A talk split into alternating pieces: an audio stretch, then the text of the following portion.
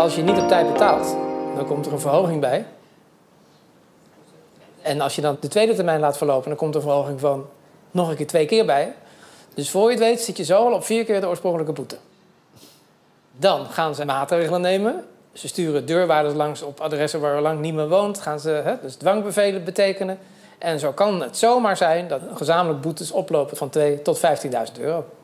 Ja, ik weet er alles van. Het is verschrikkelijk. En er is ook geen oplossing meer voor. En um, het punt is gewoon, laat me zeggen waar het op staat.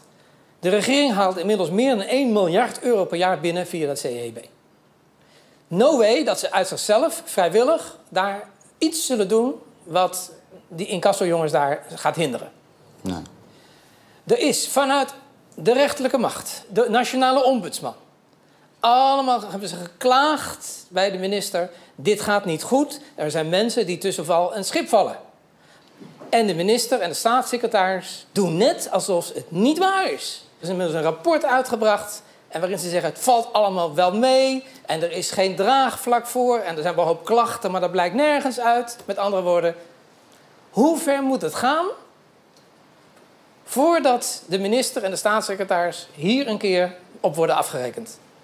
Want mensen als u gaan totaal de vernieling in. Ja. Wat is de oplossing? Geen idee. Nou, in uw geval is die er helemaal niet. U bent niet de enige. Ze gaan net zo lang door totdat mensen in hun wanhoop een keer iets verschrikkelijks doen. En dan roept iedereen, ja, maar dat wist de minister toch? En dan roept de minister, ik wist van niks. En de staatssecretaris wist niks. De ambtenaren zeiden dat het allemaal nog meeviel. Mee Daarom is het wel goed dat het in dit programma komt, want dit moet gewoon ophouden. Ik zeg niet dat het C J B moet verdwijnen, dat zou onzin zijn. Nee. Ik zeg dat er bij het C J B een officier van justitie moet worden benoemd, die speciaal wordt belast met het behandelen van crepeergevallen. Er vallen namelijk mensen tussen wal en schip. En het kan niet de bedoeling zijn dat die de rest van hun leven niet meer mee mogen doen. Want dat is het lot wat u wacht. Zo voelt het ook. Ja. En dat moet nog eens een keertje gebeuren.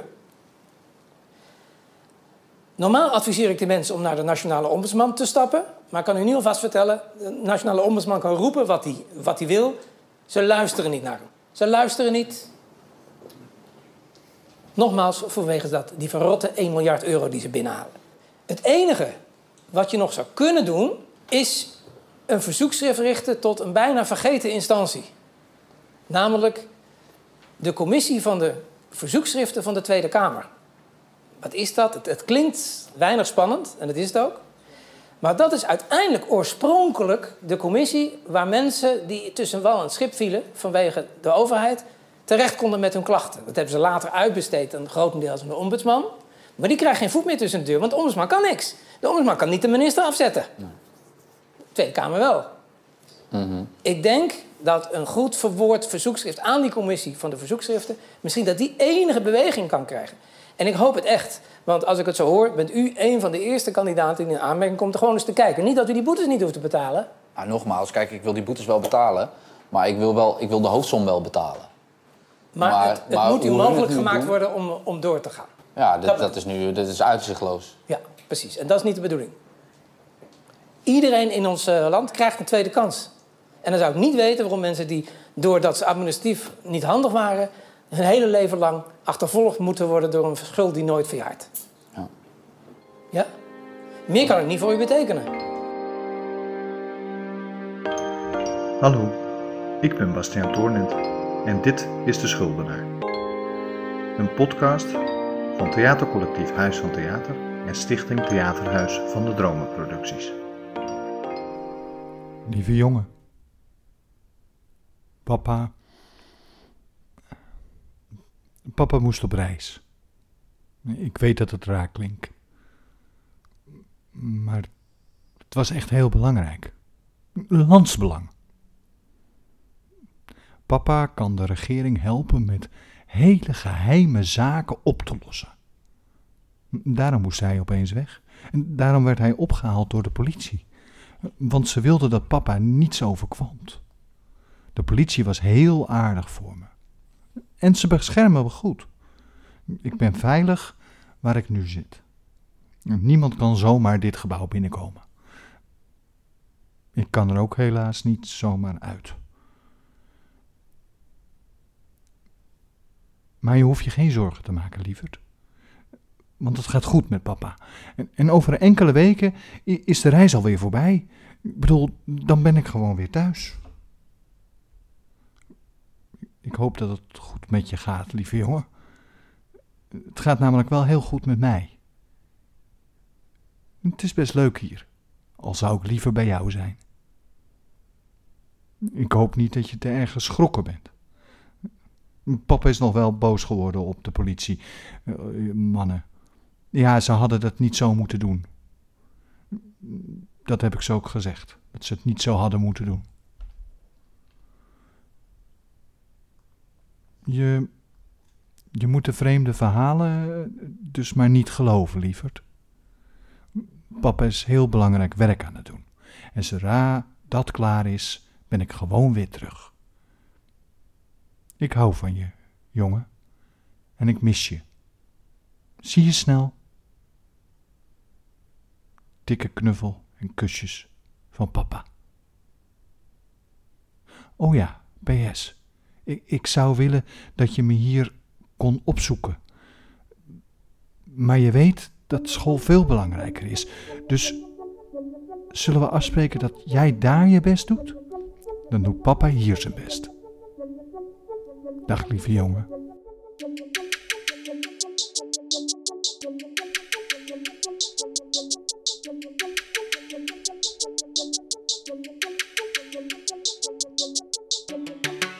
De opening van deze podcast is een tv-fragment uit tweeduizend vijftien van meester Frank Visser, beter bekend als de Rijdende Rechter.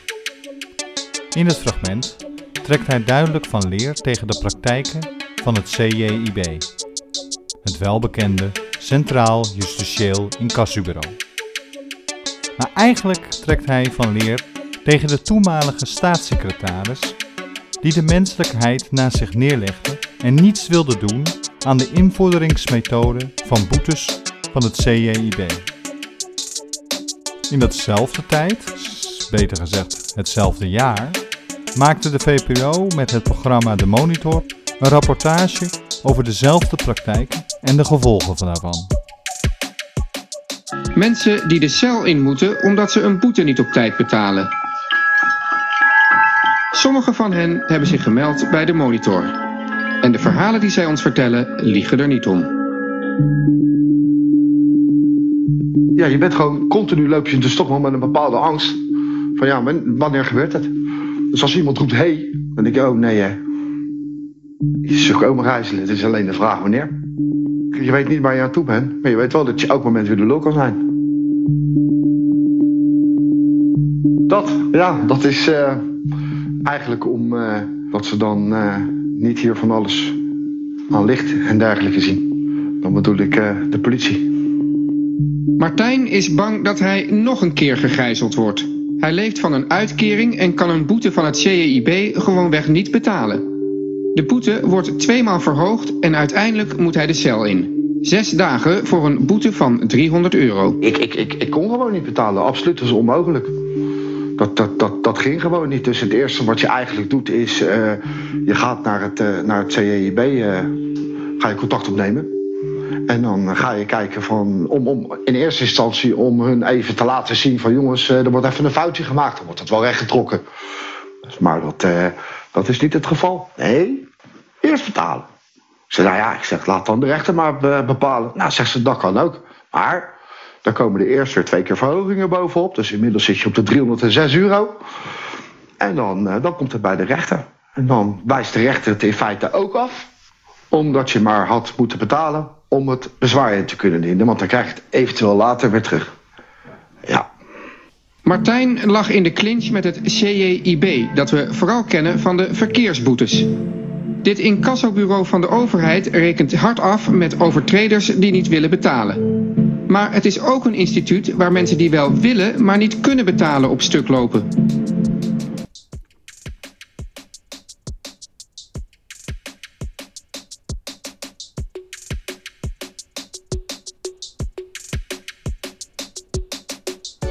Als eerst even wat duidelijkheid. Ik vind dat als je te hard rijdt, dat je wel degelijk daar een boete voor moet of kan krijgen. Ik vind dat ik mijzelf in het verleden op dit vlak stom heb gedragen. Te vaak, te veel, te hard gereden. Maar hoe het vervolgens gaat, is ronduit belachelijk en onmenselijk. Als eerste de verhoging van de boetes. Als je de boete niet betaalt, krijg je een verhoging. Op zich is dit logisch, want als je een rekening niet betaalt, krijg je ook een aanmaning waar extra kosten in rekening worden gebracht. Echter, de gemiddelde aanmaningskosten liggen rond de veertig euro. De eerste verhoging die het C J I B hanteert is honderd procent extra van het openstaande bedrag. Dit betekent dat een boete van vijfenzeventig euro direct honderdvijftig euro wordt. Betaal je nog steeds niet? Dan krijg je nog eens een verhoging. Dit wordt nog eens een keer honderd procent verhoogd, waardoor het bedrag inmiddels al driehonderd euro bedraagt, terwijl het eerst vijfenzeventig euro was. Bij de derde verhoging doen ze ditzelfde nog een keer, waardoor het bedrag kan oplopen tot zeshonderd euro. Nu hoor ik u denken, dan betaal je toch gewoon op tijd. Maar dat kan dus niet, want je moet in één keer het gehele bedrag betalen.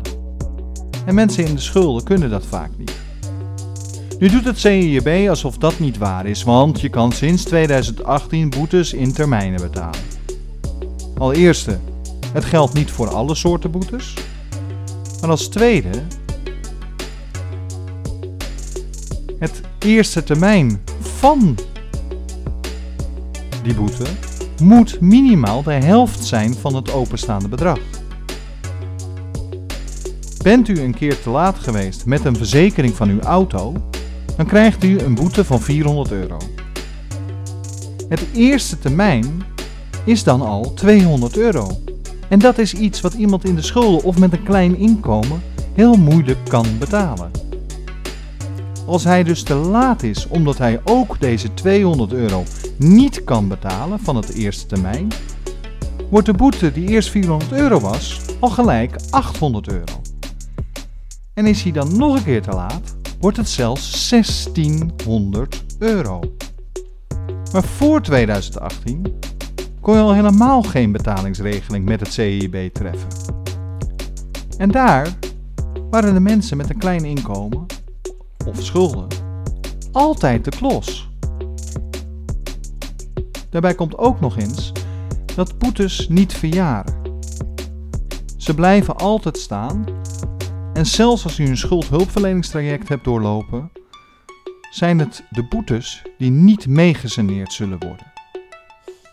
Mocht je na drie verhogingen nog niet betaald hebben, heeft het C J I B twee opties.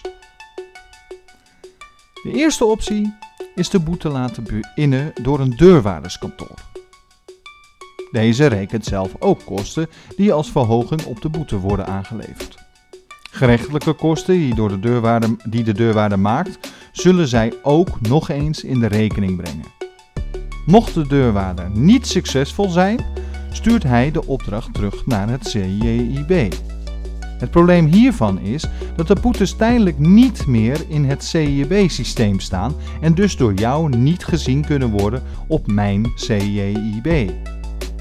Je denkt dat daar mogelijk niets meer openstaat, echter kan daar ieder moment verandering in komen zodra de deurwaarder de opdracht teruggeeft. Als de deurwaarder de opdracht teruggeeft, of als het C J I B niet voor deze optie kiest, hebben ze de tweede optie.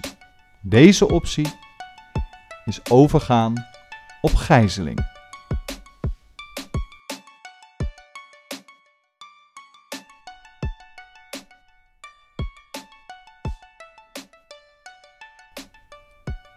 Ja, hi mam. Ik ben het. Bastiaan.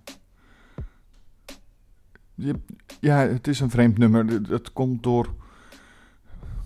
Ik bel vanaf het politiebureau. Nou ja, ze stonden ineens voor mijn deur. Politie, ze belden aan en, en, en toen waren ze daar ineens. Nee, ik heb niets gedaan. Nee, echt niet. Mam. Ja, maar... Dat was toen ik tiener was, mam. En het waren maar biljartballen. Het, dat, dat weet ik wel, maar... Ik heb er toen nog twee dagen voor gewerkt. Ik weet het. Ja, en nogmaals, sorry, maar het is ruim twintig jaar geleden, dus... Daarom bel ik niet. Nee, ik ben niet boos op je, mam. Nee, echt niet. Ik...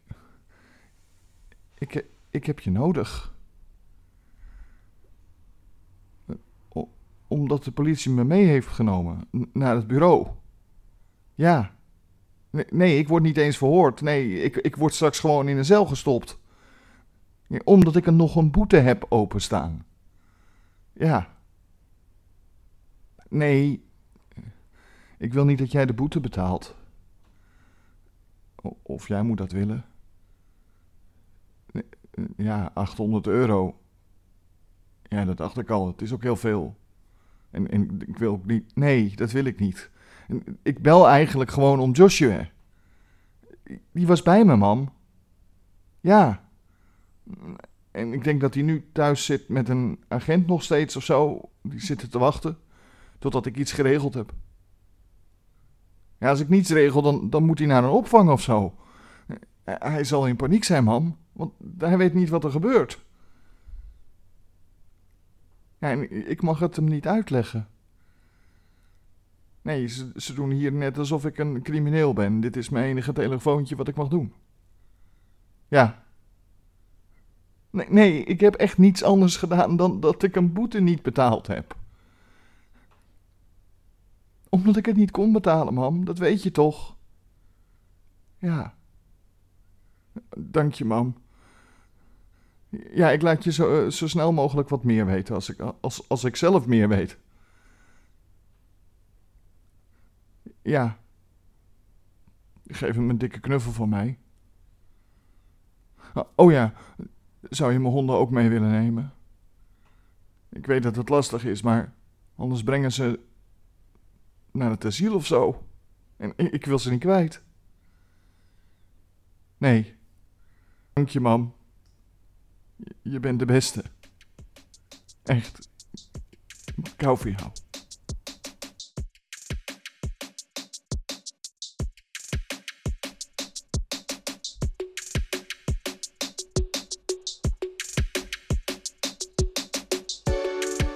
De eerste keer dat ik in aanraking kwam met het fenomeen van gijzeling was in tweeduizend elf. Ik kreeg een brief van de lokale politie waarin stond dat ik nog een boete had openstaan. Het was een bedrag van ongeveer driehonderd euro en ze gaven me nog een kans om dit bij het politiebureau te betalen. Ik wist niet dat ik nog boetes had openstaan, maar dat kwam omdat ik midden in de verschrikkelijke vechtscheiding zat met mijn ex-vrouw. Het jaar voordat we gingen scheiden was mijn ex depressief en had een burn-out. Hierdoor kon zij niet werken en was ik alleen verantwoordelijk voor het inkomen. Daarom zat ik heel veel op de weg en reed ik van theater naar voorstelling en van theaterschool naar bedrijfstraining. Daarnaast probeerde ik altijd zo snel mogelijk weer thuis te komen, aangezien ik mijn ex niet helemaal vertrouwde met onze zoon. Ze had hem tenslotte in het begin van haar depressie en burn-out meer dan twee keer alleen thuis achtergelaten, terwijl ik nog niet terug was van mijn werk. Het was stom, maar door deze situatie lette ik iets minder op mijn snelheidsmeter.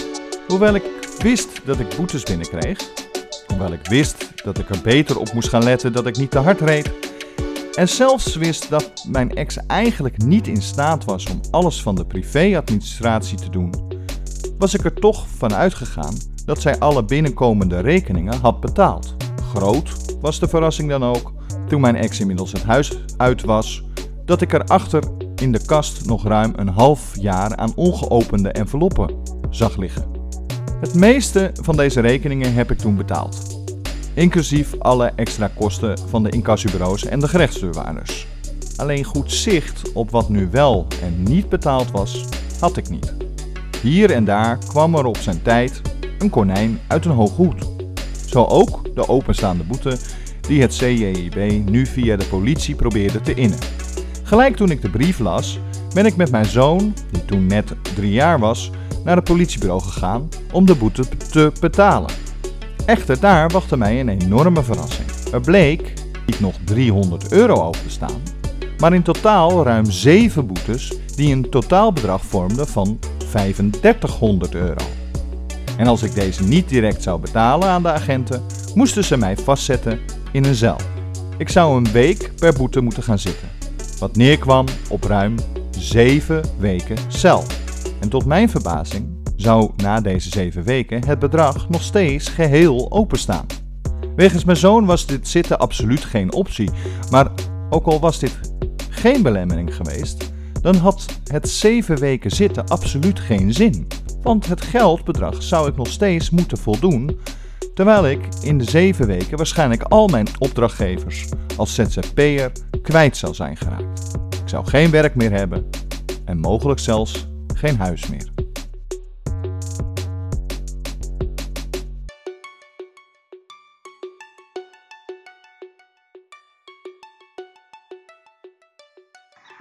Ik vraag me af, hoe vaak gebeurt dit eigenlijk in Nederland?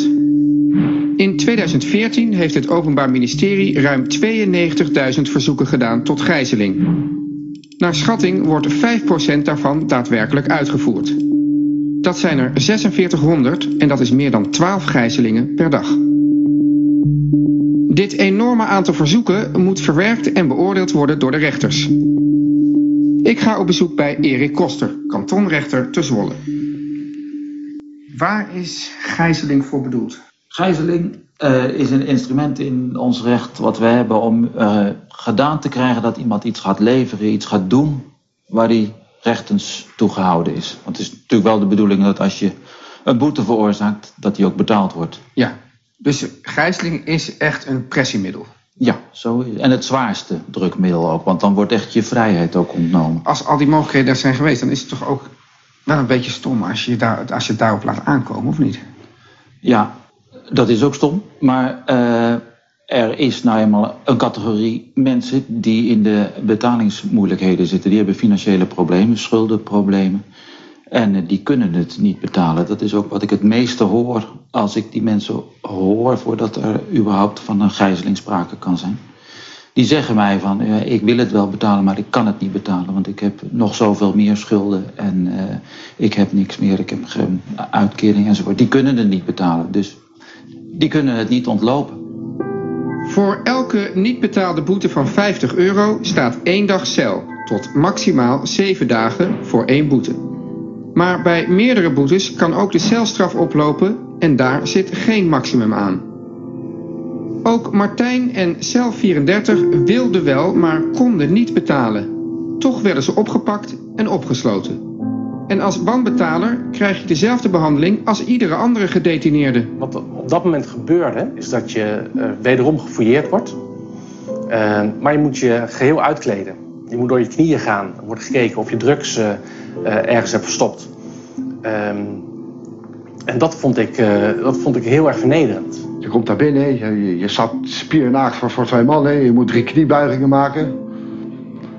Net alsof je, maar het, het is wel net alsof je inderdaad gewoon echt een crimineel bent. Dus je gaat precies hetzelfde, ga je doorheen. Dat is gewoon niet normaal. Je raakt gewoon echt letterlijk al je controle raak je kwijt. Je wordt in de cel geplaatst en je weet gewoon niet wat er verder met je gaat gebeuren. En het is een lopende bandwerk. Want ja, als je zes dagen zit, de een komt en de ander gaat. Dus ja, waarom zou je schoonmaken? Dus het is één vieze, smerige, ranzige bende is het daar. Ja, eigenlijk is het echt letterlijk alle vrijheid in handelen en uh, is, is van je afgenomen. Je zit in een hok, je zit tweeëntwintig uur achter de deur, je mag een uurtje luchten. En that's it. Ik was eenzaam. Dat vooral, ja. Na hun detentie staan Martijn en cel vierendertig weer vrij op straat. Maar gek genoeg vervalt de boete niet. Die staat nog steeds open en moet gewoon nog worden betaald. Barend Rombout werkt bij Frontline in Rotterdam met mensen uit achterstandswijken en hij ziet maar al te vaak dat mensen door het C J I B dieper in de problemen komen. Nou, er zijn ook mensen die niet willen betalen, hè? Daar moeten we niet schimmig over doen. Maar ik ken ook heel veel mensen die niet kunnen betalen. Dus als je tussen de vijfendertig en vijftig euro per week hebt om boodschappen van te doen, Ja, en je krijgt een boete binnen en dan is die boete maar uh, zeventig euro of honderdtwintig euro. Dan kan je die boete niet betalen, want dat betekent één of twee weken niet eten. Dan uh, betalen die mensen die boete niet. Vervolgens komt er een verhoging, want ze denken, nou, ze hebben ook zo'n beetje een financieel beleid van het gaat wel over, het gaat ook niet over. Heel snel uh, uh, komen de verhogingen. En dan uh, worden het helemaal grote bedragen. Vervolgens denken mensen van ja, nu moet ik toch maar gaan betalen. En dan betalen ze, maar dan betalen ze bijvoorbeeld de huur niet. En uh, langzaam maar zeker zie je mensen uh, het financiële putje ingaan. En uh, ja, dat is niet handig. Boetes met grote gevolgen dus. Rombout kent zelfs voorbeelden waarbij alleenstaande bijstandsmoeders gegijzeld worden. Als wij er niet bij zijn, ja, dan worden mensen gewoon gegijzeld. En dan uh, kan het zijn dat kinderen naar de crisisopvang gaan. En daar hebben we ook een aantal... Uh, een moeder van vijf kinderen, waar drie kinderen naar de crisisopvang gaan en uh, twee andere kinderen naar familie. Werkt het C J I B, de overheid, dus mee aan het vergroten van maatschappelijke problemen? Staat het innen van die boetes wel in verhouding tot de kosten van een celstraf? Want op dat moment had ik uh, een jaarcontract. Die, is, uh, uh, die baan ben ik kwijt door de gijzeling. Het jaarcontract is niet verlengd. Dat mijn baas het risico niet kon nemen dat ik nog een keer opgepakt zou worden. Omdat de boetes natuurlijk blijven openstaan. Als je weer de cel uitkomt. Wie schiet daar dan wat mee op? Daar schiet helemaal niemand wat mee op. Um, een gevangenisstraf kost uh, naar mijn weten ongeveer tweehonderd euro per dag. Um, dus uh, op dit moment is de schade al uh, zo'n uh, vierduizend, vijfduizend euro hoger als dat boetebedrag is. Uh, en dat wordt alleen maar erger natuurlijk. Er schiet niemand wat mee op. De maatschappij niet, ik niet en het O M niet. Ik weiger uh, te geloven dat het vanuit de B V Nederland een goedkope oplossing is. Zeker niet. Uh, heel veel mensen hebben wij heel veel werk aan. Uh, ja, ik, uh, ik en andere mensen hier krijgen ook gewoon salaris. Dus dat gaat allemaal van die uh, kost af. Nou ja, als iemand een dag in de gevangenis zit, kost het ook rond de tweehonderd, tweehonderdvijftig euro. De politie moet iemand oppakken. Er is een politiecel uh, bezet. Mensen moeten vervoerd worden. Uh, na, zes weken, na zes dagen is het weer over. Uh, soms wordt een uitkering even stopgezet. Moet ook weer hersteld worden. Allemaal een heleboel administratie. Deze aflevering van De Monitor komt uit tweeduizend vijftien. En toen werd er door zowel de ombudsman als de minister beloofd dat er naar gekeken zou worden en mogelijk dat er dingen zouden veranderen. Helaas is er niet zoveel veranderd. Nu in tweeduizend negentien is het enige verschil dat je boetes eerder al kan betalen via een betalingsregeling. Niet alle boetes kunnen via een betalingsregeling betaald worden. Echter wordt dat niet duidelijk aangegeven door het C J I B wat wel en wat niet. Omdat er nog zoveel meer is gebeurd. Met politie aan mijn deur, mijn zoontje op de bank en openstaande boetes, zal ik dat behandelen in deel twee van het C J I B. Dat wordt aflevering vijf van De Schuldenaar.